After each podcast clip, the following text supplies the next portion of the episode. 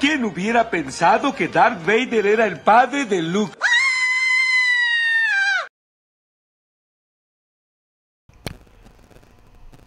¿Qué tal, amigos? ¿Cómo están? Pues sean ustedes bienvenidos a este nuevo programa de Arkham Spoilers. El día de hoy, sábado 30 de abril, Día del Niño en México, del año 2022. Prácticamente ya acabamos el mes de abril. Y estamos aquí nuevamente para platicar acerca de estas... de una serie y de esta película, a ver qué opinan nuestros invitados el día de hoy, porque he visto comentarios encontrados acerca de la película y de esta serie que nos recomendaron mucho. Ya la vimos y pues vamos a dar nuestras opiniones. Y bueno, pues me encuentro aquí con mi compañero y amigo Humberto, conectado ahora vía remota. ¿Cómo estás? ¿Qué tal, mi estimado Ariel? Bien, bien, gracias, aquí andamos listos para machacar y recomendar estas producciones, podríamos decirlo así. Así es, efectivamente. Bueno, también está con nosotros nuestro culto amigo Dark Knight. ¿Cómo estás? ¿Qué tal, Uri, Humberto? ¿Cómo están? Buenas noches. Pues aquí listos para ver cómo se va a poner esto. Sí, a ver cuántas pedradas nos vamos a dar. Y por supuesto está nuestro vampiro de cabecera, Daríos. ¿Cómo estás? Buenas noches, Uriel, buenas noches a todos, Humbert, Albert. Es un placer, como siempre, estar aquí reunido, aunque sea vía remota, con ustedes. Así es, efectivamente. Y bueno, pues está con nosotros nuestro comiquero, que va a tener su punto de vista el día de hoy. A ver qué tal nos deleita con su opinión. El buen Rodo, ¿cómo estás? ¿Qué tal, Uri, Danay, Darius, Humbert? Pues aquí todo el auditorio también le mandamos saludos. Pues aquí estamos listos para hablar de nuestra santidad, ¿cómo no? Sí, así es, efectivamente. A ver cómo se va a poner esto. Muy bien, pues vamos a empezar con esta serie que nos recomendaron, esta serie de Arcane. Ya la vi y pues bueno, pues empiecen. Humberto, sí la viste, ¿no? Sí, la vi, está interesante, me llamó la atención en un universo del videojuego de League of Legends. Sí, así es, está inspirada, sí, ¿no? Está palomera. Está palomera, Dark Knight. Bueno, a mí sí me gustó mucho la serie. ¿Sí te gustó? La verdad es que la animación, la historia está excelente. Excelente. Oye, ¿y por qué te gustó tanto? A ver, explícanos. Mira, primeramente el formato de animación que tienen es diferente a lo que se ha visto. Así es, muy diferente, combinado, ¿no? Entre 2D y 3D. Ajá, y está muy diferente. A mí me gustan mucho las animaciones japonesas, pero esta, pues, que no es japonesa, me gusta mucho cómo le dieron el... no sé, las texturas, los paisajes, como bien dice Humberto, el fondo entre 2D y luego 3D.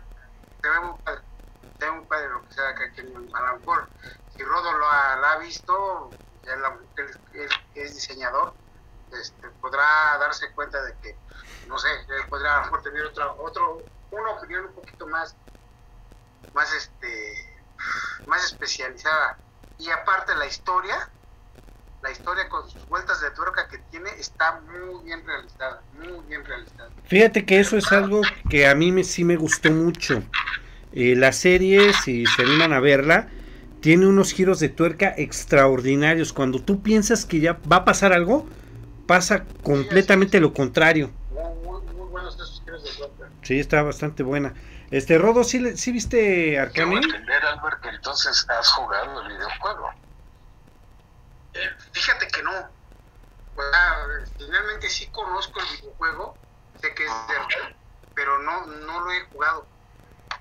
Y tuve mis dudas, fíjate, al conocer la serie que era basada en un videojuego, así como que, tengo mis dudas, pero me arriesgué a verla y en verdad fue bastante sorprendente lo que vi. Está muy bien. Digo, no he tenido oportunidad de jugar el videojuego, pero creo que no tiene nada que ver con el está basado en los personajes principalmente.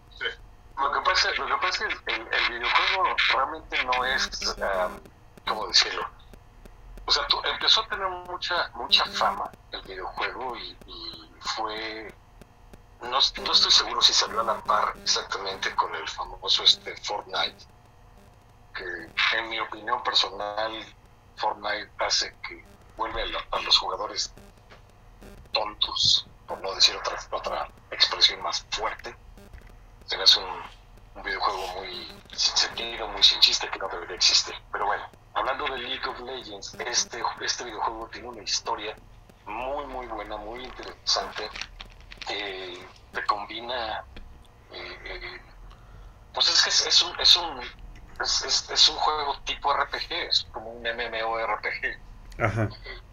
Y la historia, digamos que la serie de Arcane o Arcane te narra la historia de los personajes, sobre todo el personaje que se volvió más famoso en el videojuego, que es Jinx.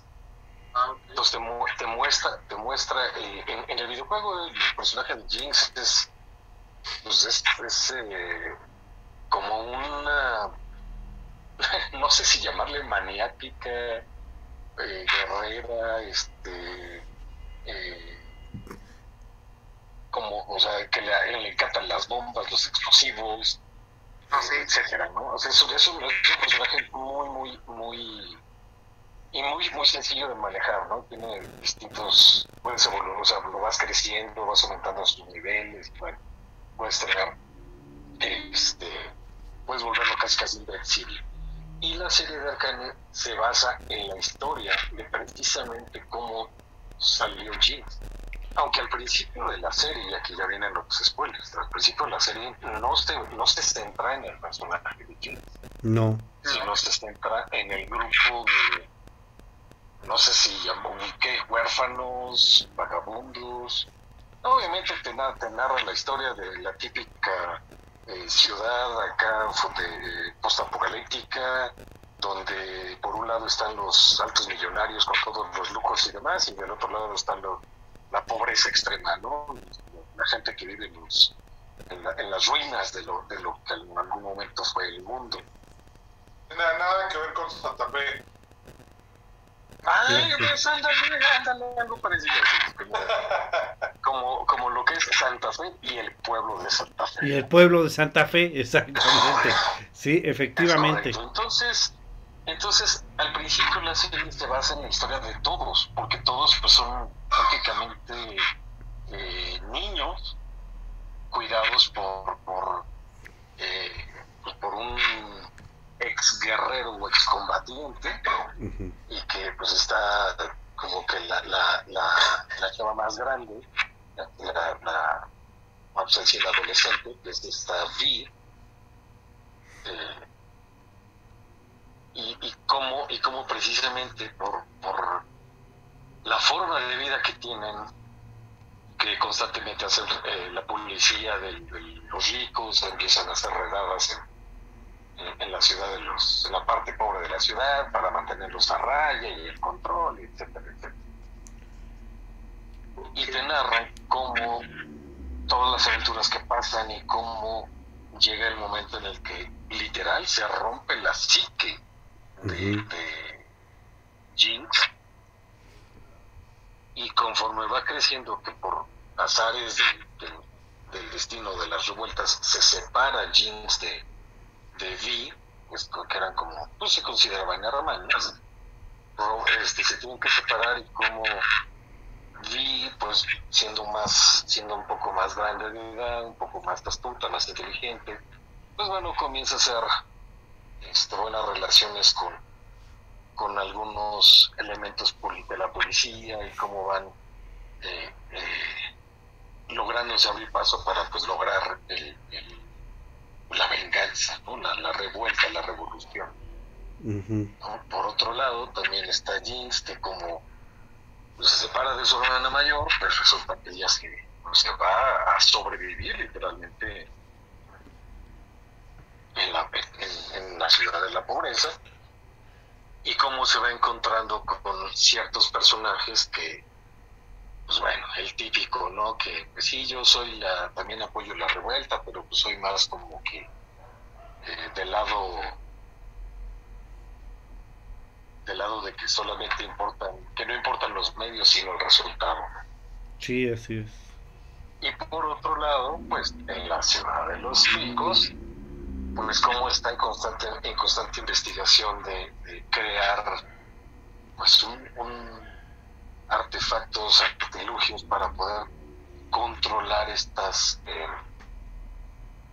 no sé si llamarle fuerzas sobrenaturales o elementos como la energía, como, o sea, prácticamente también se basa en que después del apocalipsis pues nuevamente viene la evolución del hombre y como que se repite la historia, ¿no? Casi casi el descubrimiento de la rueda, del fuego, de la electricidad y bla bla bla. Entonces, eso es, digamos, la esencia o el corazón de la historia de Arkham.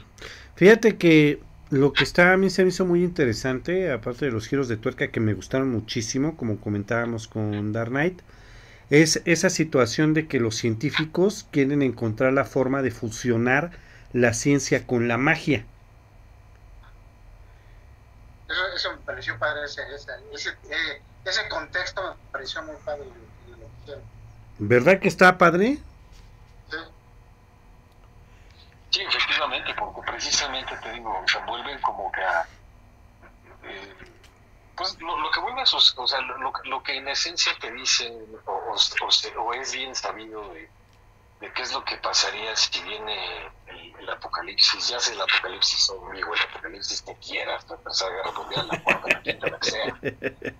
Pues los seres humanos deben volver a evolucionar, o sea, se rompe, se cierra el ciclo y regresan al punto de partida, sí, donde pues ya no tengo nada y ahora qué tengo que hacer.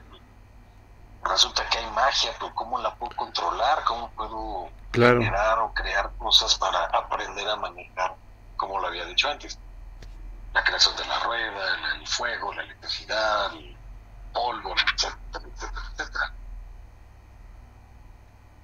Sí, efectivamente creo que es una serie bastante bien manejada. Yo tampoco he jugado el juego. Sin embargo, la serie me pareció bastante interesante. Por la situación, claro que también es una historia como un poco clásica, ¿no? Si se fijan, de estas dos disque hermanas que se pelean y ya después hay el amor de hermanas y todo eso, ¿no?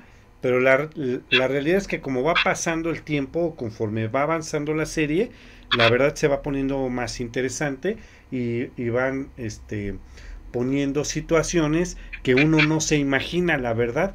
Yo no me imaginé mucho de las cosas que pasaron, por ejemplo, ya en el episodio 6-7, yo no me imaginé, yo pensé que iban a ser por otro lado. De hecho, yo pensé que toda la serie se iba a basar en el grupo de chavitos. En el primer capítulo se centra en este grupo como de estos chavitos que trabajan juntos. Yo pensé que toda la serie, ajá, exactamente, yo pensé que toda la serie se iba a basar en ese equipo y resulta de que no, y eso me pareció bastante padre, la verdad. Creo que es esa gira de tuerca que le dan, creo que en el episodio 4 o en el episodio 3. Sí, efectivamente. Sí, los giros de tuerca, de hecho sí, creo que es en el 4, en el episodio 4, capítulo 4, donde se hace ese giro, ¿no? Y es que precisamente al basarse en un videojuego tipo RPG, todos sabemos que un videojuego RPG o el concepto RPG, pues tienes un equipo, ¿no? Claro. Y los juegos actuales, donde aparte que son mundos abiertos, el concepto de mundos abiertos, pues también interactúas con otros, o sea, no son lineales, a lo que voy.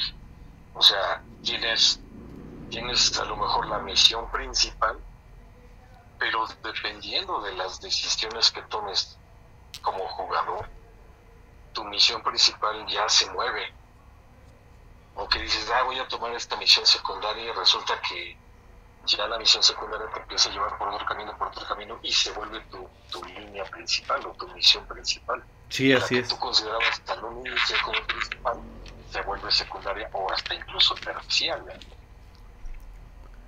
Sí, efectivamente. No, sí, la verdad es que sí está recomendable. Bueno, yo sí la recomiendo. Creo que es buena serie, sobre todo para los amantes de los videojuegos y los amantes de la serie, porque lo interesante también que tiene la serie es que tiene todo también. Es drama, es suspenso, es algunos toques, acción, unos toques de comedia, etcétera. Creo que está bastante bien manejada la serie. No se dejen guiar por la animación, no piensen que es para niños, porque ese también es otro punto. No creo que sea para niños, la verdad. Creo que es para adultos. Es catalogado de 18 más. 14 en adelante. Fíjate. 18.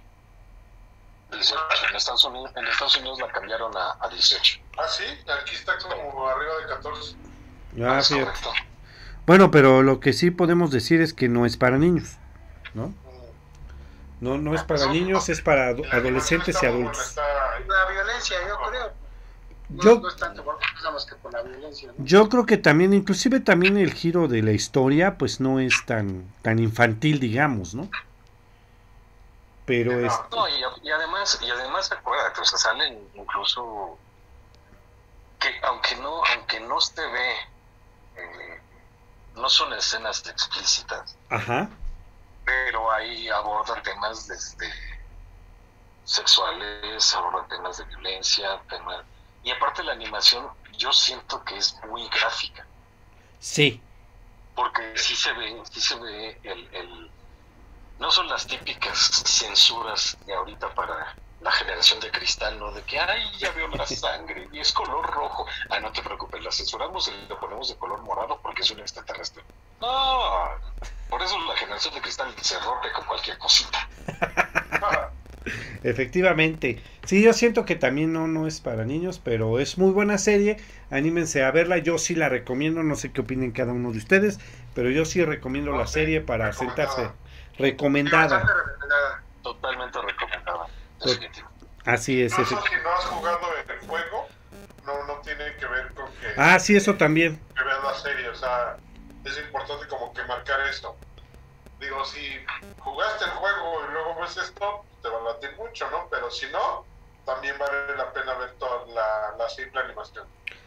Sí, efectivamente, como por ejemplo, yo no he jugado el juego y a mí la serie me gustó bastante.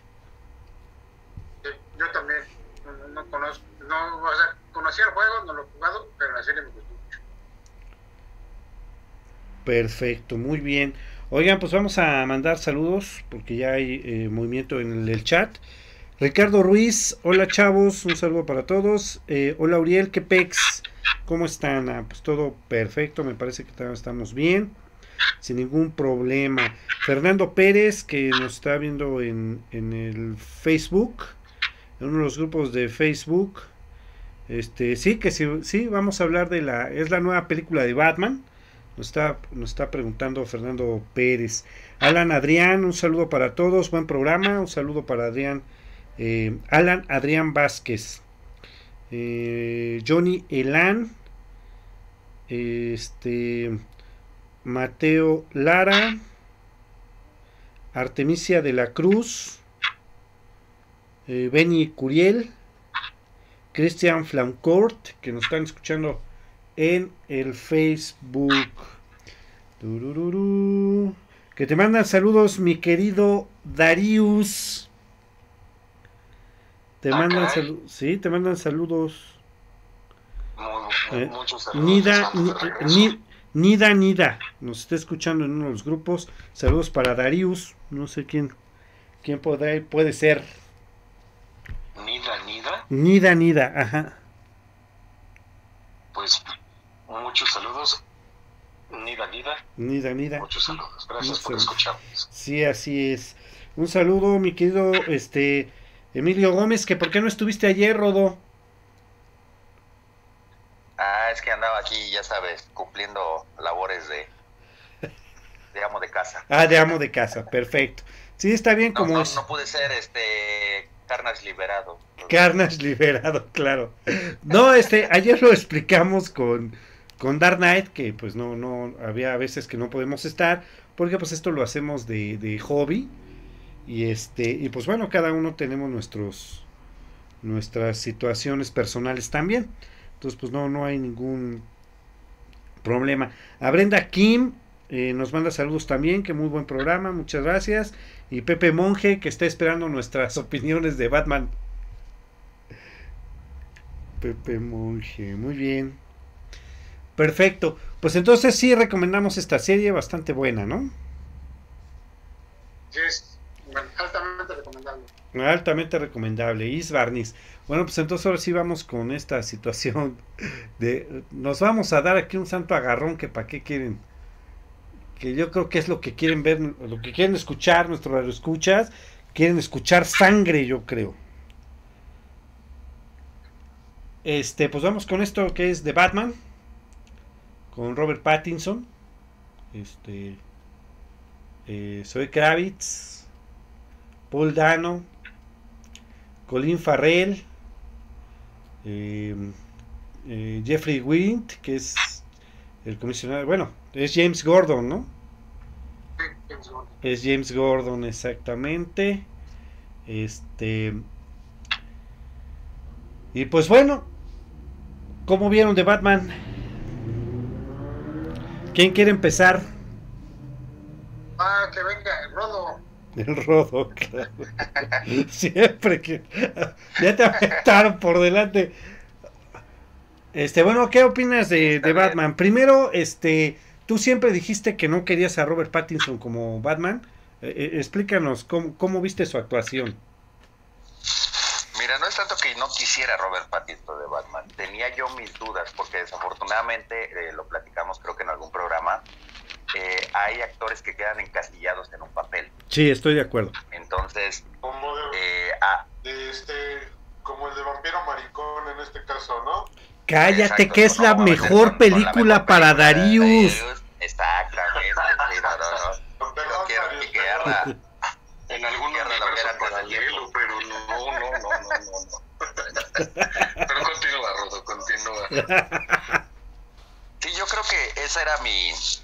Yo tenía dos precauciones o dudas con la película. La primera era Pattinson. Desafortunadamente todos, y me incluyó, lo habíamos encasillado en este papel de Edward Cullen, ¿no? Y la otra era las regrabaciones y los retrasos que había tenido la película.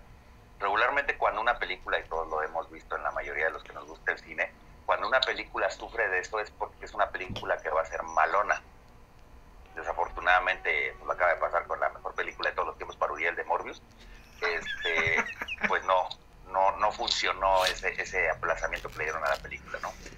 Sin embargo, cuando la fui a ver, vaya, ahora es como en frases adecuadas al tema, santa bofetada, Batman. Sí. Porque para empezar, el papel de Batman de Pattinson le queda muy bien. Es un Batman diferente, estamos de acuerdo, no podemos cometer el error de quererlo comparar, ¿no? Con Keaton, ¿no? Con Christian Bale, etcétera, Ben Affleck, ¿no? Pero yo creo que el papel que él hace de Batman es un papel muy bueno. Yo creo que es un Batman que, para empezar, nos aterrizan en un Batman en un año o dos, es decir, un Batman que apenas está conociendo todo lo que es ser Batman, lo que significa ser un vigilante de Ciudad Gótica. De hecho, en un principio, él más es un vigilante que un justiciero. Hasta la misma película te da este tratamiento. Entonces, es un Batman que no estamos acostumbrados a ver. Es un Batman más salvaje. Es un Batman más egoísta. Es un Batman más llevado por el deseo de vengarse que por el deseo de hacer justicia. Entonces, eso es muy interesante. Y el tratamiento que le van dando a la película, es una película que dura casi alrededor de 3 horas, pero cuando yo la fui a ver al cine, no se sienten esas 3 horas. La verdad, pasa muy bien la película, lleva un ritmo. De repente hay una pequeña partita donde se vuelve un poquito lenta, pero en general la película lleva un muy buen ritmo. Ahorita pues, dejaremos que hablen los demás para no abarcar yo toda la película, pero creo que lo más rescatable que yo diría de la película es la actuación de Pattinson, donde nos calla la boca a los que estábamos en contra de que él fuera Batman. La música música es otro actor. La música de la película, la musicalización de la película es otro actor. Sí, es muy buena. Está súper bien atinada, súper bien atinada, exactamente. Y lo tercero que yo me quedo muy rescatable de la película es la iluminación. Es una película oscura como debe ser, es una ambientación de Ciudad Gótica como debe ser Ciudad Gótica, no las luces neón de George Schumacher y la película favorita de todos de Batman y Robin. Pero pero es una película muy buena ambientada en cuanto a luz. Pero yo creo que esta es una película que sería como el manual de todos aquellos que quieren hacer una película oscura, pero donde quieren que el público sí vea lo que está pasando en la pantalla. Hay una parte genial donde Batman entra y están disparando, y precisamente todos los disparos van iluminando lo que está pasando. Es increíble esa escena. Exactamente, es una obra maestra esa escena, porque tú ves todo lo que está haciendo Batman. La del elevador, ¿no? Con el simple reflejo exacto de todos los disparos, de todas las detonaciones, te iluminan y te hacen ver. Es una película que realmente está muy bien visualmente hablando también. Entonces eso es lo que yo me quedaría de inicio. Ahorita ya hablaremos un poquito más de la historia y hablaremos de los personajes y todo lo demás, pero de entrada, para dar pie a que opinen los demás, yo creo que esos son los tres elementos más rescatables de la película en un principio: Pattinson como Batman, la música y la ambientación, lo que sería la fotografía de la película. Bueno, pues yo les voy a decir algo antes de que conocer la siguiente opinión de la siguiente persona que quiera compartirnos con nosotros. Creo que se repite la historia con Robert Pattinson, la misma historia de Michael Keaton, la misma historia de Chris Bale, que no los querían como Batman, y al final de cuentas, pues a lo mejor no es el mejor Batman del cine, pero lo hizo bastante bien, ¿no? Entonces se vuelve a repetir la misma historia. Lo bueno es que, bueno, están los programas grabados, y yo siempre dije que pues que habría que esperar a ver qué salía, ¿no? Y punto número 2, que de lo que dijo Rodó. Ah, sí, ya me acordé. Tan buena película dije que iba a ser Morbius, que no la he visto. Y no la he visto porque no me convenció, ni he ido al cine a verla. Desde el primer tráiler les dije que a mí no me convenció esa película, y hasta el momento no he visto un solo comentario positivo de la película. Ni siquiera la he visto. Así de buena creo que es, que ni siquiera la he visto. No, fuera de WhatsApp, ya para el siguiente spoilers vamos a hablar de Morbius. Y mucha gente que conozco me ha dicho que no la pasa mucho, ¿no? Entonces, pues a ver. Bueno, creo que se vuelve a repetir la historia. En general la película creo que es muy buena. Creo que nada más le pongo por ahí 1 o 2 puntos malos a The Batman, y para la gente que no la ha visto, creo que se quedó mudo otra vez. No, aquí estoy. Bueno, mientras tú, Ber, ¿qué opinas de la película? Fíjate que me gustó mucho, y no soy tan adorador de Batman como ustedes. Pero sin embargo esta me gustó. Santidad, Batman, por santidad, exactamente. O sea, yo no soy tanto de esa religión, soy más ateo en cuestiones de Batman. Pero fíjate que me gustó mucho la película. Como bien dicen, aunque dura 3 horas, no se siente. Lleva un buen ritmo. No es lo que todo mundo a lo mejor comúnmente estamos esperando, de que sale el superhéroe y se agarra chingados con todo mundo. No, me gustó la parte donde es un poco torpe porque apenas está empezando y está aprendiendo cómo lidiar con las dos partes, ¿no? O sea, con la parte de ser persona dentro de Ciudad Gótica y con la parte de ser superhéroe. Y también veo cómo se empiezan a desarrollar varios de los que van a ser los enemigos muy marcados de Batman, entonces el Pingüino, y me agrada que, pues, o sea, te das cuenta que son basados en personas normales y que empiezan a tener una conversión ahí en el proceso de la película, no gente deforme como que te convierte en hielo, o pinches güeyes que les dicen el Pingüino porque literalmente parecen uno, ¿no? Digo, haciendo alusión a otro tipo a otras películas anteriores de Batman. Sí, así es. De hecho hay una escena muy velada donde hacen alusión al Pingüino, ¿No se acuerdan la escena donde lo atrapan Gordon y Batman al pingüino y lo tienen como amarrado? Y luego se van y le dice él, no me dejen aquí, y empieza a caminar como un pingüino, pero porque tiene los pies amarrados. Ajá. Y se ve que camina como camina un pingüino, pero es porque obviamente tiene los pies amarrados, exactamente, pero es como un guiño a precisamente el personaje del pingüino, ¿no? Exactamente. También la parte, fíjate que mencionas esto, recordé la parte del comisionado Gordon. Ajá. Él todavía no es comisionado, literalmente es sargento, creo, ¿no? Ajá, es sargento, es achichincle, y el verdadero comisionado está corrompido ahí, que ya ven qué raro en esta sociedad. Entonces él está corrompido en la película, pues ya se deshacen de él, y es cuando automáticamente tú dices, aquí es también cuando el teniente Gordon pasa a ser el comisionado Gordon, ¿no? Pero antes de ser comisionado fue cuando conoció a Batman. Y así es. Es que yo creo que esa es la parte, ¿no? O sea, es una película que está muy bien aterrizada en los inicios de Batman, que desafortunadamente mucha parte del público no la conoce. Todo el mundo ubica al Batman ya hecho y derecho.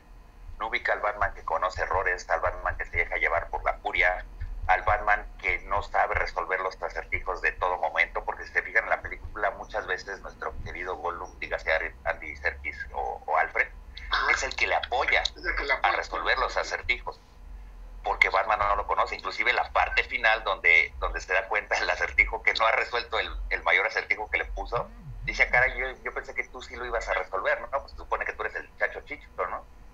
Pero es obvio, ¿por qué? Porque Batman apenas está aprendiendo. Ajá. No es el Batman de su santidad que decimos de mucho de burla, que es ahora, ¿no? Donde ya se las sabe todas. Fíjate, Robo, está muy bien. Fíjate, Robo, que ahorita que mencionas eso, una de las partes que fueron muy criticadas de la película, para la gente que no conoce los cómics y de lo que está hablando Rodo, es que es eso. No, ¿cómo pudieron hacer un Batman que falla? ¿Cómo pudieron que hasta se tropieza? Un Batman que no es tan bueno, que tiene que pedir apoyo a otra persona. O sea, creo que eso es lo que mucha gente no entendía, y se quedan con lo que teníamos en películas anteriores, o lo que ven nada más las películas, y no entienden todo el trasfondo de lo que es Batman en cómics. Entonces no entienden esa parte y creen que eso es un fallo de la película, y no es así. Sí, exactamente, muy bien, como dice aquí Dark Knight, es un acierto que tiene la película, es demostrarte un Batman más humano, un Batman que inclusive, otra de las cosas, aprovechando ahorita, que se critica mucho es que Bruce Wayne no brilla, Pattinson como Bruce Wayne no brilla. Pues obviamente no va a brillar porque todavía no tiene desarrollada esta forma que tiene Batman de hacer un Bruce Wayne totalmente diferente a Batman. Todavía no tiene esa habilidad de crear dos personalidades, por así decirlo. Él ahorita está enfocado en la venganza, no en demostrar que es Bruce Wayne y hacerse pasar por Bruce Wayne para que no sepan que es Batman y todo lo demás. Entonces, por eso Bruce Wayne es un personaje muy plano en la película, pero es por lo mismo. Él todavía no desarrolla esa faceta de Bruce Wayne como lo hace ya más adelante. Entonces, esos detallitos que tiene la película creo que son muy buenos. Sin embargo, hay otros donde se ve un Batman imponente. Por ejemplo, una parte que me encanta a mí de la película es al inicio, cuando él empieza a narrar y dice, yo no puedo estar en todos los lugares al mismo tiempo. Y entonces él dice que por medio del temor que él provoca, es que la gente o los delincuentes se detienen a lo que van a hacer, ¿no? Y vemos, por ejemplo, el que roba la tienda, ve la batiseñal, ve la oscuridad y piensa que va a salir de la oscuridad, y tú como espectador también estás esperando que va a salir ahí Batman y no sale. Y luego pasa otra situación y piensas que va a salir Batman cuando está el del graffiti y tampoco sale. Y finalmente cuando aparece Batman con el tipo en el metro, es genial. O sea, algo que también tiene fenomenal la película es los pasos de las botas que trae. Cuando empieza a sonar los pasos, tú ya sabes que va a salir Batman, y sabes que va a salir Batman, pero estás esperando a ver a qué hora sale, y cuando sale, no, pues así súper guau, ¿no? Creo que eso también es esos efectos de sonido que hacen, por ejemplo, con el traje, que a mucha gente no le gustaba. A mí me fascina el traje porque es un traje primario, es un traje inicial. Está muy bien hecha, está muy bien hecha esa parte también, donde cómo lo presentan siempre a Batman, ¿no? Sí. aquí es, fíjate que ahorita, pues agregando a sus comentarios, y sí puede sonar repetitivo también, para mí es una muy buena película, porque precisamente te muestran, como bien dijiste, Robo, al Batman realmente cómo inicia. O sea, vemos a un Bruce Wayne que, para empezar, no es un adulto consagrado, no es un adulto maduro, sino es un adulto joven que todavía está lidiando con esa tristeza enorme de haber perdido a sus padres, de quedar huérfano, solo nada más en una mansión enorme, y que precisamente va inspirado por la venganza, por el deseo de venganza, por el deseo de vengar la muerte de sus padres, como empieza a hacer justicia por su propia mano, pero de una forma muy burda, muy tosca, muy brusca. Y también, retomando también las palabras de Dark Knight, está basado más en la faceta de detective de Batman. Sabemos que Batman salió, corrígeme Robo, en la serie de cómics de Detective Comics, ¿no? Ajá, entonces siempre hemos sabido que Batman es el detective, porque dicen cuál es el mayor, y en la Liga de la Justicia de Stan Snyder se resalta mucho, ¿no? Que le pregunta a Flash, ¿cuál es tu superpoder? Es un millonario. No es cierto, su superpoder es una mente, es un detective nato, y el mejor detective que pueda existir. Entonces, con eso comienza a desarrolla ya a Batman, a su alter ego Batman, pero aún tiene fallas, aún tiene errores, aún todavía no logra separar, o no logra más bien aceptar la muerte de sus padres. Él sigue teniendo el deseo de que con la venganza, con vengar la muerte de sus padres, ya él va a estar en paz, y no es cierto. Tiene que aceptar que sus padres no están. Entonces sí vemos a un Bruce Wayne triste, a un Bruce Wayne deprimido, y que solamente a través de un Batman agresivo, de un Batman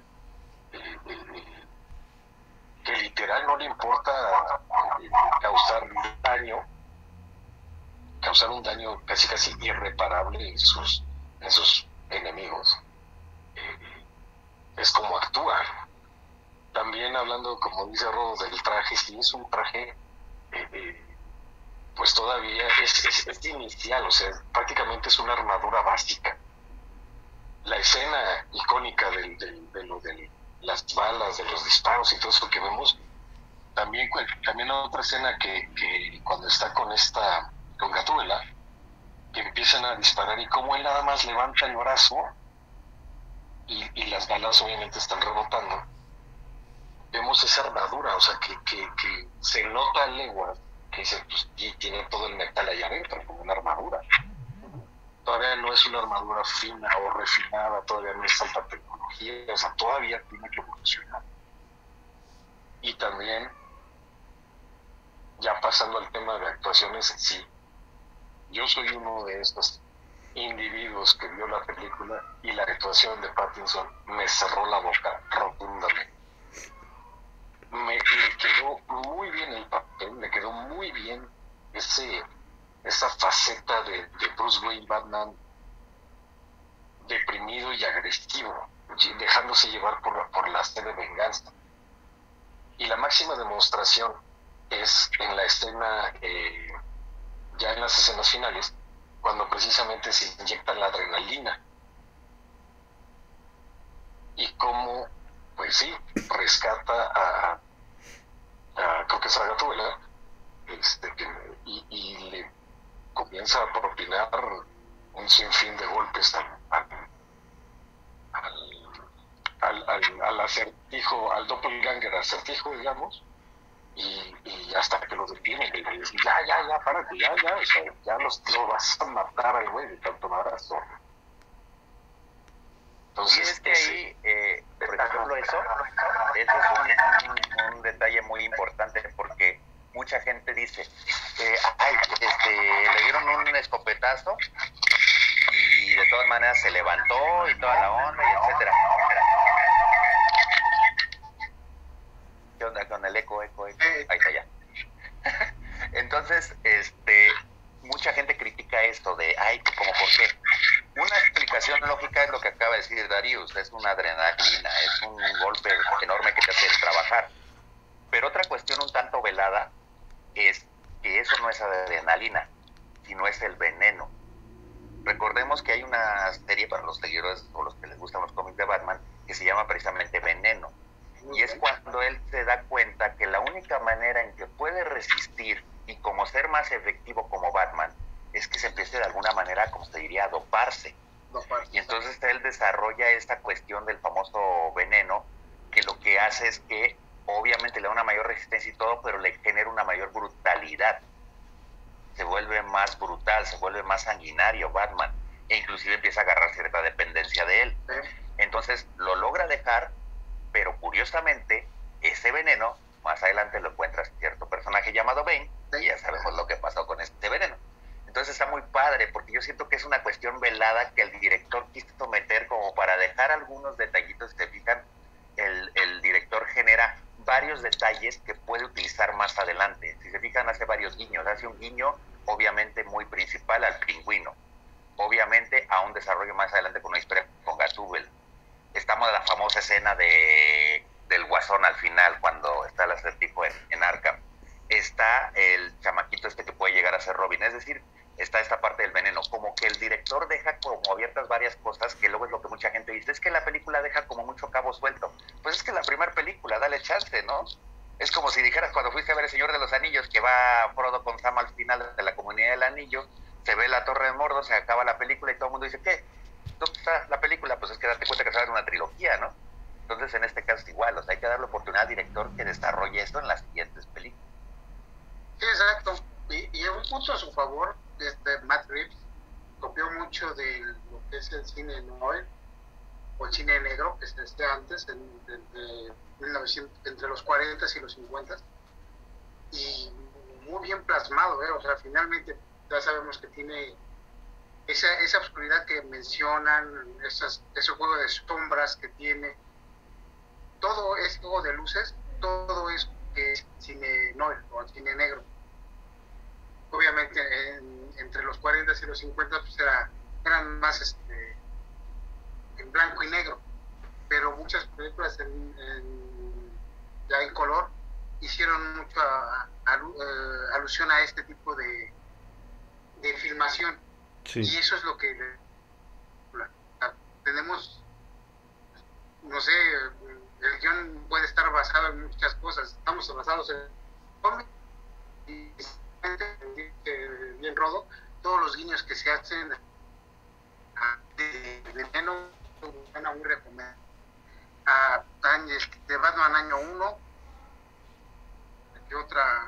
En algunas partes Halloween, Halloween. Partes, no todo, pero en algunas partes, y bueno, son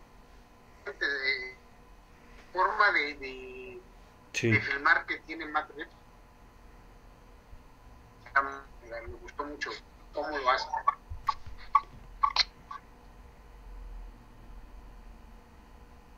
Sí, yo creo que ese es el chino que tiene la película. Otro detalle a rescatar es, por ejemplo, el Batimóvil. El Batimóvil, creo que la escena del Batimóvil es genial, O sea, la habíamos visto en los trailers y se veía interesante, pero ya cuando hacen toda esa escena de la persecución del pingüino con el Batimóvil, uy, creo que es genial. A pesar de que es un Batimóvil igual primigenio, es un Batimóvil prototipo. Sin embargo, luce enormemente esta escena del Batimóvil. Creo que es genial esta parte, como nos presentan ese Batimóvil, que si bien se ve medio tanco, Christian Bale, se sigue viendo como un Batimóvil. No le va a ganar al Batimóvil de Keaton, obviamente no le va a ganar a este Batimóvil de Keaton, pero se sigue viendo un Batimóvil bien hecho. Un Batimóvil que está en desarrollo, que lo está precisamente mejorando, ¿no? Entonces, pero se ve la potencia de un Batimóvil. Sí, fíjate que creo que ahí Edmar Rip también hizo algunos guiños precisamente al Batimóvil del Batman de los 60. Ajá. ¿Te acuerdas mucho de la escena de cuando salían de la Baticueva, que enfocaban la parte de atrás del Batimóvil y salía como fuego? Ajá. Esa parte que tiene ese Batimóvil ahí, eso es un guiño a ese Batimóvil. Sí, o sea, es genial. Creo que hasta ahorita ningún Batman, salvo muy poquito Keaton, le ha dado al Batimóvil una personalidad de que te genere temor el Batimóvil. Y él lo hace con el Pingüino, de manera psicológica. Cuando empieza a acelerar y acelerar y acelerar, es como decir, ahí te voy, y te está ya cazando desde ese momento. No necesariamente tiene que estar él, con el mismo carro ya te está generando esa cuestión de opresión, ¿no? Entonces creo que está muy bien hecho también esa parte del Batimóvil. ¿Tú qué opinas, buen Uriel? Pues mira, yo te voy a decir una cosa. Yo creo que todos sus comentarios que han dicho están bastante bien atinados, ¿sí? A pesar de que Rodro dijo que iba a ser una pésima película, ya vimos que no es así. Yo no dije eso, revisen los programas. La verdad es que yo revisé los programas y sí escuché cuando dijiste que no pensabas que iba a ser buena película y que por principio de cuentas era por la actuación de Robert Pattinson.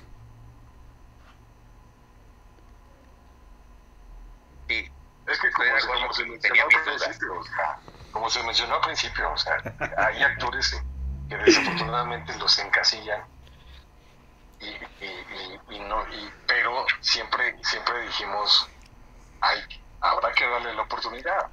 Ay, sí, ahora resulta, ¿no? Bueno, Darío se estaba esperando que saliera brillando Batman, pero la verdad es que qué bueno que no lo hizo. La realidad es que qué bueno que fue así. No, en verdad creo que han tenido muy buenos comentarios. La verdad es que yo opino bastante similar. Solamente le pongo por ahí. Y ahorita les voy a hacer una pregunta de una encuesta que me encontré por ahí. Ahora sí voy a decir lo que no me gustó de la película. Lo que no me gustó de la película en primera instancia es... bueno, la verdad creo que es lo único, cuando se inunda la ciudad. Entonces yo entiendo que toda la acción y que Batman está dentro del edificio. Ya en lo último. Sí, ya en lo último, ya en la parte final. Yo entiendo que, que Batman está allá dentro del edificio, pero no se ve nada de afuera. O sea, ni siquiera como para, oye, pues mando unas patrullas, ¿no? Oye, mira, pues algunas ambulancias o algunas barricadas para que el agua no pase, nada. Eso a mí en lo personal no me gustó.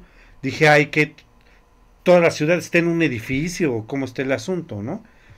En fin, como que se viera un planteamiento más grande. Eso a mí no me gustó. Sin embargo, todo lo que pasa dentro del edificio está súper, súper bien hecho, ¿no? Me gustó esa parte, que es un Batman que, es lo que estábamos diciendo hace un momento, la gente que no la ha visto y que la vaya a ver, o que ya la vio y no entiende el porqué del personaje, que tenga en cuenta que es un Batman nuevo, no es un Batman maduro, ni un Batman que sabe, es un Batman que apenas está aprendiendo, ¿no? Entonces algo que sí me gustó, por ejemplo, fue su traje de ardilla, ¿no? Que se lanza para volar, para ir planeando, y se pone un costalazo y todavía se levanta y es así como que chale, no, esto no va a funcionar, necesito buscar otra forma, ¿no? Es lo que comentábamos, que es la parte criticada, pero los que no entienden es que como ya bien lo hemos dicho, es un Batman que está empezando, es un Bruce Wayne que está explorando y bueno, y ahorita pues está, como bien decía Darius, pues está dolido, quiere venganza y todo eso. Eso hace que falle. Claro, sí, la verdad. Me da mucho gusto que haya salido Andrés García, la verdad, en esa película. Creo que estuvo bastante... No, fíjate que, ¿sabes algo que sí me gustó también mucho? La caracterización del Pingüino. O sea, no es una caracterización,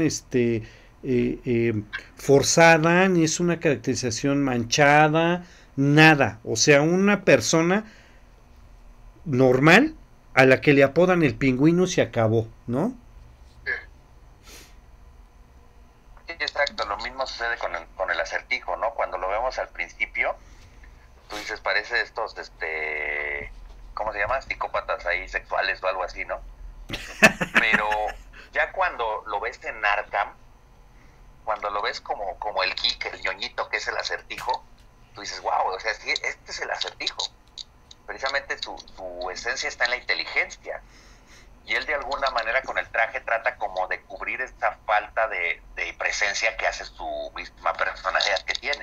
Sí, así es. Entonces está muy bien hecha. Inclusive esa desesperación que Batman tiene cuando está con él y empieza a golpear el cristal porque no le quiere decir qué es lo que le falló o lo que no ha adivinado, pues también está muy bien porque es un Batman que se desespera porque todavía no sabe resolver un acertijo como el que le está planteando al final, ¿no? Entonces creo que es algo muy atinado que tiene la película. Desafortunadamente yo creo que todos, pues la mayoría de los que opinan esto de que el Batman no funciona y todo es porque están acostumbrados a ver a su santidad de ahora. Claro. Además, yo todo lo puedo, todo lo hago. Sí. Entonces recordemos que Batman los hizo de la noche a la mañana, ¿no? Entonces eso está muy bien manejado. Ya nada más para cerrar mi opinión de la película, creo que es una película que genera la oportunidad de que DC otra vez pueda levantar la mano y decir, miren, puedo hacer una buena película de un superhéroe mío. Creo que eso es lo que nos queda de enseñanza, que DC, sabiendo manejar y no interfiriendo con los directores, dejándoles tu visión, sí, pueden generar algo muy bueno. Sí, efectivamente, fíjate que yo también pienso que está levantando la mano, ¿no? Y decir, mira, yo también puedo hacer buenas películas. Muy bien, a ver, ahora les voy a hacer una pregunta y me va a contestar cada quien un sí, un no y el por qué lo piensa. Pregunta de encuesta que se me ocurrió hacer porque hubo opiniones encontradas. Les hago una pregunta. El Acertijo, en esta película de Batman, ¿el Acertijo conoce la identidad de Batman o no? Porque la plática que se avienta al final parecería que sabe que Batman es Bruce Wayne. Entonces cada uno de ustedes respóndame. Empezamos con Humberto. ¿El Acertijo conoce la identidad de Batman o no? Yo pienso que no, pero que sí sospecha o tiene gran sospecha muy certera de quién es, dada su inteligencia ya. Ok, muy bien. Vamos con el joven Rodo. Yo digo que no, que no sabe quién es Batman, porque hay una parte en ese casi monólogo que se avienta, donde de repente él ya empieza a caer en el mismo argumento. Si se fijan, llega un momento en que empieza como a querer darle a entender que sabe que él es Batman o que es Bruce Wayne, pero de repente ya se queda trabado como en lo mismo debido a la obsesión que él trae contra Bruce Wayne. Entonces más bien no es que él le esté hablando a Batman, él está hablándole a Bruce Wayne, pero al que tiene frente está Batman, pero de quien se está quejando y a quien le está tirando todo es a Bruce Wayne, a pesar de que Batman es el que está enfrente. Entonces yo siento que ahí más bien ya es cuestión de como una onda, digamos, de su psique que trae el Acertijo, y pareciera que sabe que es Batman, pero no. Yo le digo que no sabe que es Batman. Ok, tú piensas que no es así. El joven Darius, ¿qué opinas? Gracias por lo de joven. Pues nada más. Mira, tienes 1200 años. Nada más. Mira, yo te podría decir... En primera instancia, no lo sabe. Sin embargo, lo duda. O sea, ni siquiera puedo decir que lo sospecha, sino más bien lo duda. O sea, empieza en su investigación que vimos cuando irrumpen en el departamento donde él estaba, ¿no? Que ven todos los papeles y que empieza Batman a ver todos los artículos del periódico, de todo el tema de Thomas Wayne y demás, y luego hay una sección, la cámara enfoca a Bruce, el niño y todo, y lo empieza en el monólogo que se avienta, ahí cuando ya está encerrado, lo empieza a presionar. Pero cuando el Acertijo le menciona Bruce Wayne, en ese momento Batman lo mira, lo observa, lo mira de una forma diferente. Se nota en la actuación, se nota que el comentario cimbró a Batman. Entonces, en ese momento el Acertijo pudiera haber confirmado su duda o sospecha de que Bruce Wayne es Batman. Sin embargo, como dice Rodo, se enfrasca en lo mismo, y ya no sale de ahí. Su misma psique corrupta no le permite desenmarañar este tema. Entonces, en resumen, no, pero creo que lo sospechaba. Ok. Sí, yo también pienso que, bueno, ahorita vemos. Me quedo Dark Knight. Pues, comparto lo mismo que Humberto y ellos. Yo también pienso que sospechaba, pero como ya se enfrasca tanto en su obsesión, como que pierde el hilo ahí, y tenía por lo menos la leve sospecha de que era él, ahí lo perdió todo. Ajá. Pero sí, siento que lo sospechaba. Ok, fíjate que yo voy a dar mi opinión. Yo comparto un poco la opinión de Rodo. Yo creo que el Acertijo le habla a Bruce Wayne, alucinándolo ya completamente en cualquier lugar. Y como uno como espectador está viendo que Batman está enfrente de él, el espectador piensa que el Acertijo sabe quién es, pero yo pienso que no. Lo que pasa es que mucha gente que me dio su opinión de la película, me decía, es que lo que no me gustó es que el Acertijo descubre la identidad. Y dije, pero ¿cómo la descubre? No. Y yo así como que diciendo, no, es que para mí no la descubre. Yo creo que más bien el cuate ya está tan pirado que le habla a Bruce Wayne y al que tiene enfrente es a Batman. Eso es lo que está como pasando. Pero varias personas sí me dijeron que lo que no les había gustado es que habían descubierto el Acertijo de quién era Batman. Por eso les hice la pregunta, ¿no?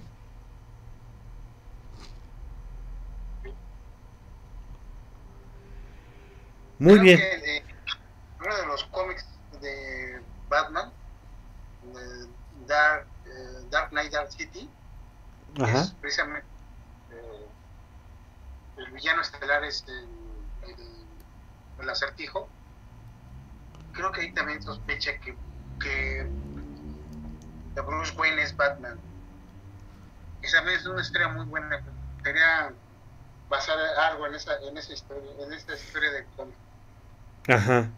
Es que, ¿sabes qué? Que yo también decía que no, por algo que comparto también con Rodo. Recordemos que el Acertijo tiene el trauma de siendo el rey de las preguntas y las respuestas, no ha podido resolver el Acertijo de quién es Batman. Entonces sí se me hacía como que algo bastante absurdo, que en la primera película que sale el Acertijo descubra su identidad, ¿no?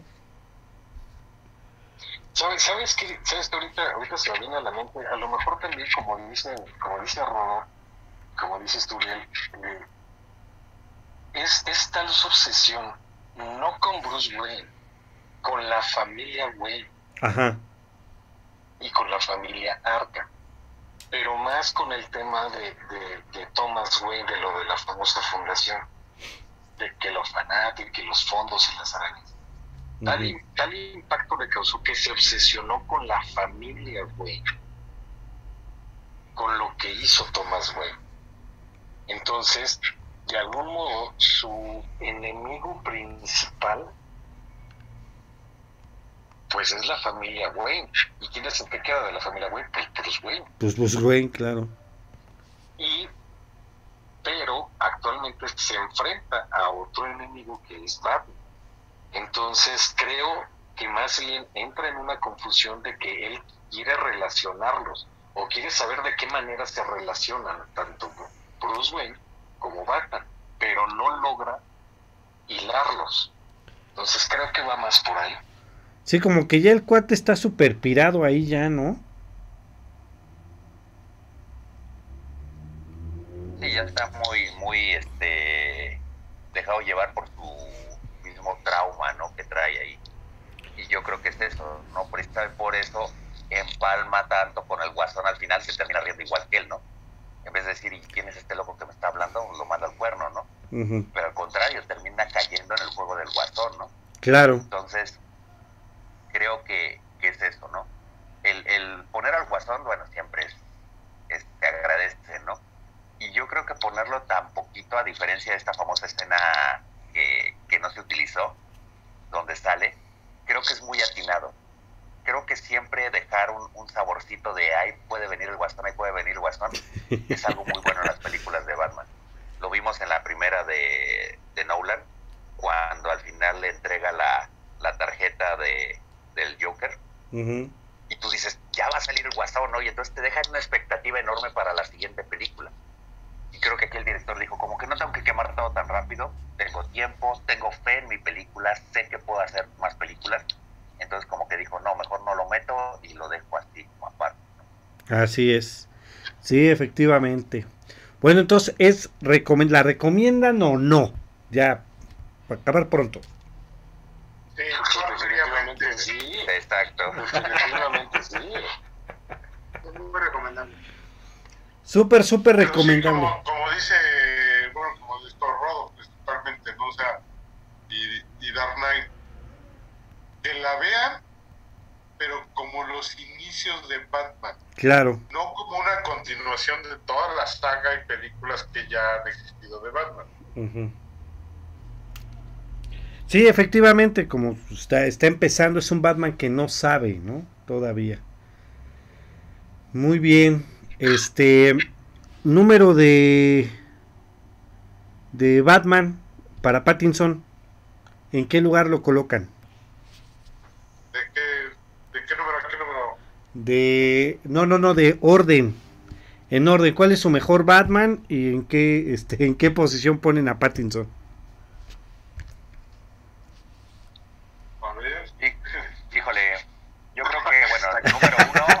Michael Keaton. Ajá. El número uno, Michael Keaton. Sí.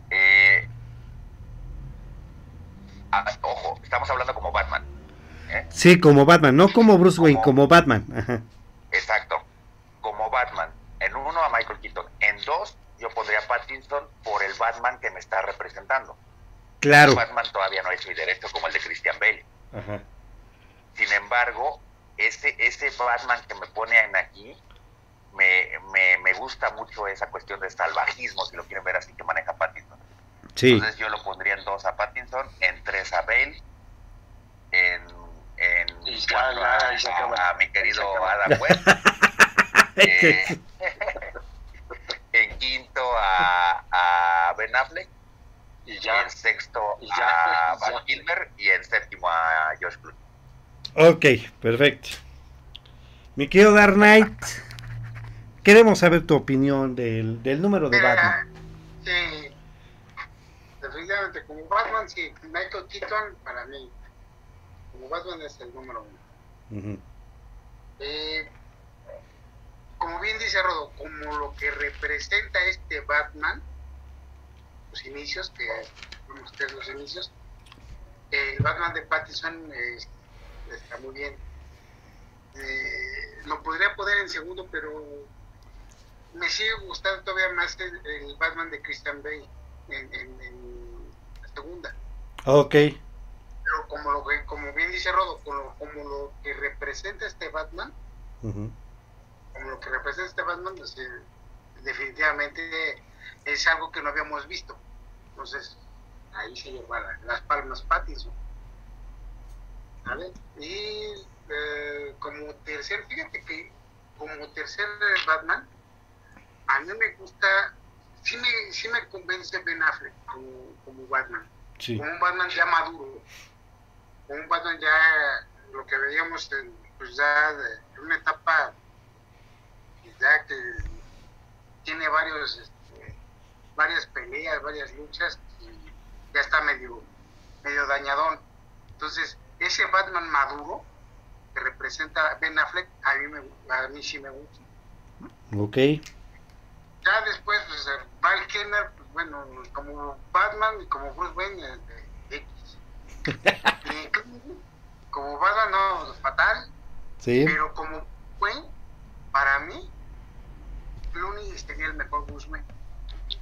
Totalmente. Sí, claro, claro. El mejor Bruce Wayne que ha habido. Sí, por eso dijimos, por eso pusimos que como Batman, no como Bruce Wayne, como Batman. Mi querido Humbert. Pues sí, es que sí concuerdo, pues, con Rodo y Alberto principalmente. Y al Pattinson sí lo pongo en segundo, como el inicio. Como el inicio. Ajá, aunque yo he visto encuestas donde ponen a George Clooney como el más chingón, o no sé si el más guapo, ¿viste? Lo que pasa es que le queda muy bien el rol de Bruce Wayne, sí, inclusive hasta físicamente, ajá, hasta físicamente como Bruce Wayne, no como Batman. No, como Batman, no manches, eso de la batitarjeta sí está bastante gacho, ¿eh? No, mamá. Es que sabemos que no todo puede ser perfección como Matrix 4, mi querido hombre. Sí, sí, yo sé. La ventaja es que en Matrix le hacen un reload y ya descargan todo lo que hicieron. Sí, eso puede ser, ¿eh? Bueno, pues entonces el Batman a vencer para los próximos años es Michael Keaton, porque yo también pienso que es el mejor Batman hasta el momento, ¿no? ¿Y sabes qué pasa con Ben Affleck? Que su alter ego Bruce Wayne no le da mucho el ancho a ningún Bruce Wayne, y es por eso como que la gente no lo ve. Pero fíjate que ya cuando se pone el traje y como se ve y como se dirige, a mí tampoco, yo no lo veo tan malo, fíjate, a Ben Affleck.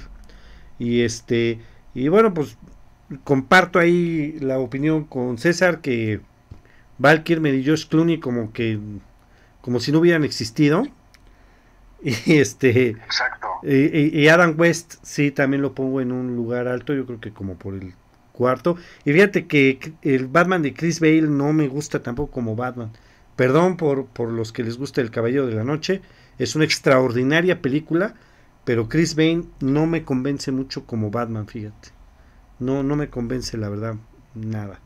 Pero creo que comparto con todos ustedes que Michael Keaton sigue siendo el mejor Batman del cine, ¿no? El número uno. Sí, así definitivamente es. Sí. Pero por algo va a salir ahora en esta de The Flash. Pues a ver qué tal nos presentan The Flash, fíjate. Sí, que ya la volvieron a tratar ahora para el 2023, pero bueno, vamos a ver qué pasa. Bueno, esta también la trazaron, y ves, fue buena película. Sí, sí, sí. Nada más que esta la trazaron por los problemas legales que tuvo acá el Mr. Ezra Miller.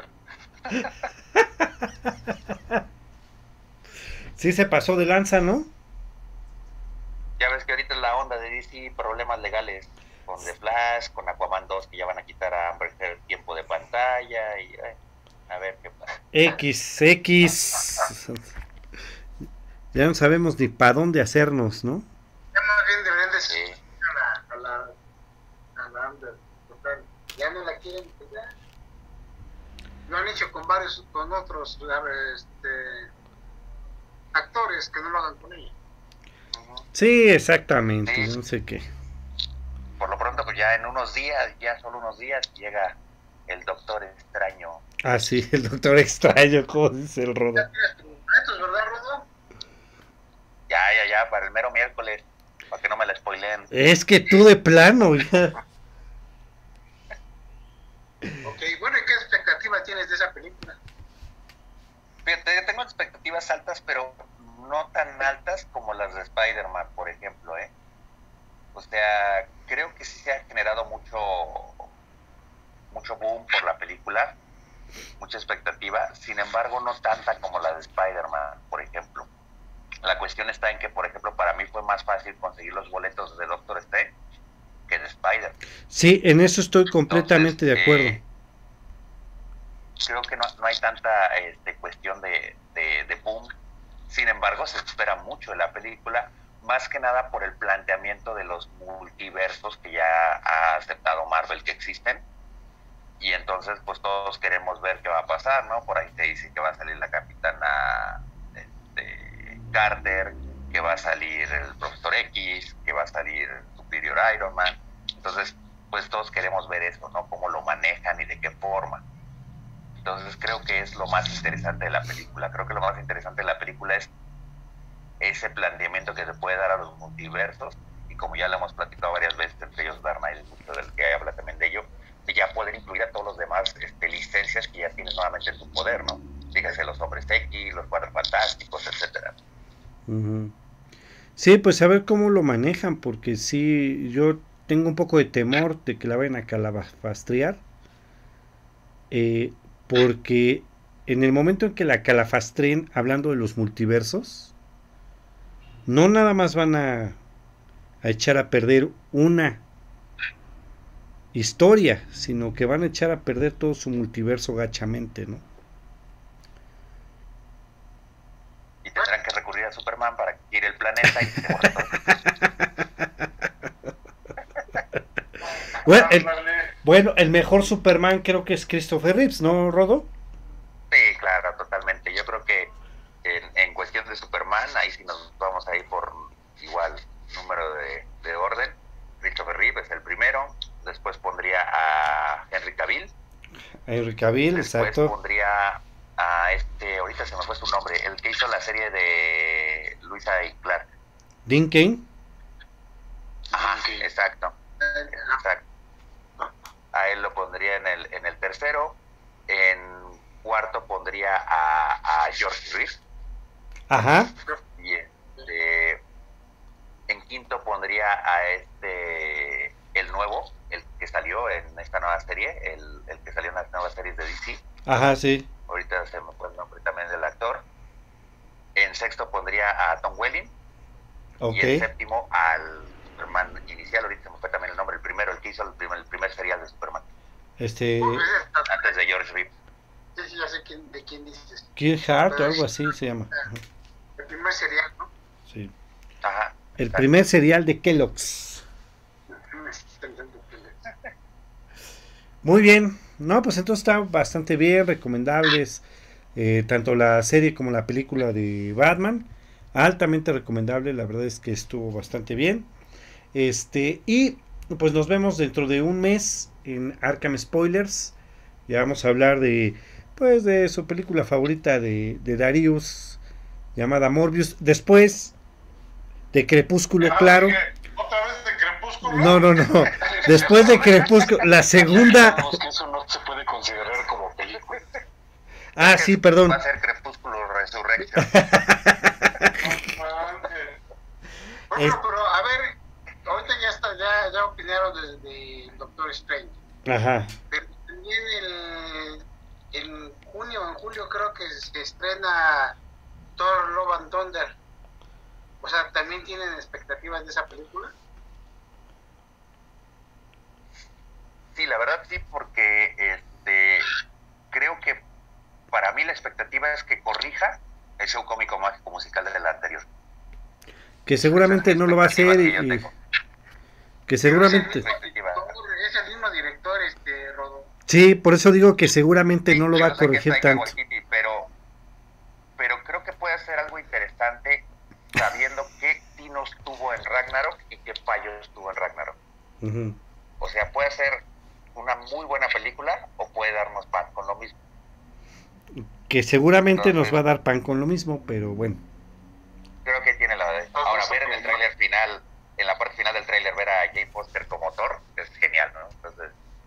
Bueno, pero mientras no se convierta en el show cómico mágico musical de Thor, ya. Es que, ¿sabes una cosa? O sea... Es que yo no creo que lo corrija tanto, ¿eh? Con las películas. Nada, a mí no me vienen a decir nada. Disney hace puras estupideces. Pues lo que iba yo a decir, que yo no creo que corrija absolutamente no mucho. O sea, la realidad es que yo pienso que no. Porque Disney acaba de comprar Crepúsculo. Ah, que sí, perdón. Está guardando el tema, no lo quiere sacar al aire público. Bueno, pues nada más yo sí espero y le ruego a Dios que no junten a Crepúsculo con Morbius. Yo ahí sí le pido y le ruego a Dios que no hagan el crossover Crepúsculo Morbius. Sí, te digo, creo que hay algunas películas, como bien dice Dark Knight, que están generando cierta expectativa, ¿no? Doctor Strange, Thor Love and Thunder, quitando un poquito el género a lo mejor de superhéroes, Jurassic Park Dominion, la que ya va a cerrar la franquicia, por así decirlo, y creo que lo padre y lo que nos llama la atención, al menos a mí, es ver a los personajes originales, ¿no? Sí. Entonces, esa es otra que está ahí, la que viene de Top Gun 2, que es Maverick, me parece, la película. Sí, yo Maverick. Igual, ¿no? O sea, es esta cuestión. Creo que si se sabe manejar bien, en el caso de Jurassic Park y Top Gun, la nostalgia de manera correcta, como lo hizo Spider-Man y como lo hizo Cazafantasmas, pueden ser buenas películas. Yo creo que puede salir algo bueno de ahí, fíjate. Eso me parece correcto. Muy bien, chamacos, pues dentro de un mes, 28 de mayo, pues ya estaremos hablando de Morbius y del Doctor Strange, porque pues ya, me imagino que muchos ya la habrán visto, ¿no? Entre ellos nosotros, seguramente. Y pues bueno, nos escuchamos el día viernes con Escalofrío, con un tema que propuso el joven Humberto, llamado Transmigración del Alma. Ahí nos va a explicar qué es la transmigración y también nos va a explicar qué es la transmigración del alma ese día. Y el siguiente viernes, que es 13 de mayo, vamos a hablar un poquito acerca del cine Animax, un tema que nos propusieron. Entonces vamos a hablar de todas esas películas que han salido. Digo, como comentaba yo ayer con Dark Knight, se me hace un esfuerzo muy loable por rescatar las leyendas y la historia mexicana. Entonces vamos a platicar un poquito acerca de estas películas. Muy bien, pues muchísimas gracias por estar con nosotros, mi querido Humbert. No, de qué, amigo. Digo, hay que estar viendo pues muchas series. Incluso fíjate que yo estuve viendo que había muchos comentarios de Arcane, que era como que la segunda serie que había hecho Netflix, muy famosa. Digo, gracias también a todos los amantes del juego de League of Legends, ¿no? Pero sí, también la comparaban mucho con el juego del calamar, fíjate, por su fama. ¿A poco? Sí, no sé si ya vieron esa del juego del calamar. Sí, también. Sí, bien bizarrota, pero eso no lo hemos spoileado. Sí, está como rara, ¿no? Bastante, diría yo. Esa es la onda. Ahora la metemos en el siguiente, ¿qué te parece? Damos nuestras opiniones.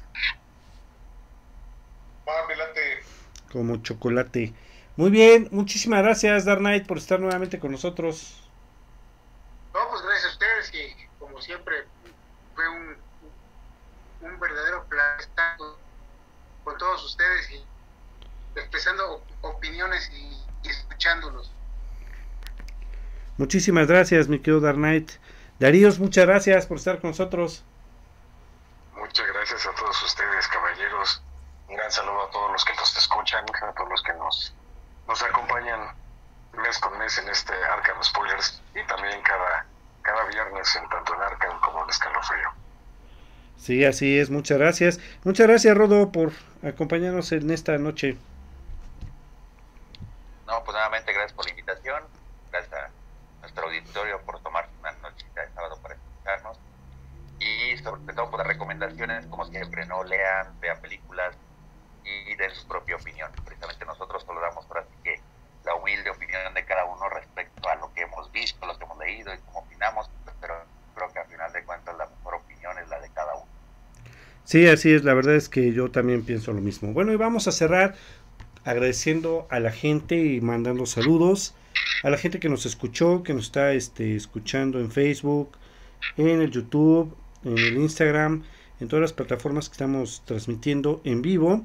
Un saludo para Owen Betancourt, también para Gerardo Reyes, para Fernando Pérez, Alexa Mor, también por ahí a Johnny Elan, y también por aquí tenía yo más saludos, también a Mateo Lara, a Eduardo García Ruiz, a Eder González, que nos propone por supuesto un programa de los mitos vampíricos. Ya lo tenemos agendado, sí, va a ser para junio agendado. Va a estar con nosotros por supuesto el joven Darius. Va a ser para junio, el segundo viernes de junio va a ser ese programa, mi querido Eder, para que estés atento. Saludo a Ángel Hernández, por supuesto, a Esteban Ajeit, que nos dice que está de acuerdo con las opiniones de la película de Batman, que él también piensa que es una buena película porque son los inicios de Batman, efectivamente. Un saludo para Adrián Tlatoani, para Juan Paz Santos, Paul Neri, Arturo Otelo, que le quiere mandar un saludo a toda su familia. Arturo Otelo y su familia, muchas gracias por escucharnos, a Berbis Noel y por supuesto, por último, a José Nava. Muchísimas gracias por estar escuchándonos, por su like que nos dejan y por sus preguntas que nos hacen. Muchas gracias a todos ustedes y nos estamos viendo el viernes con Escalofrío y dentro de un mes con los spoilers. Muchísimas gracias y que tengan muy buenas noches.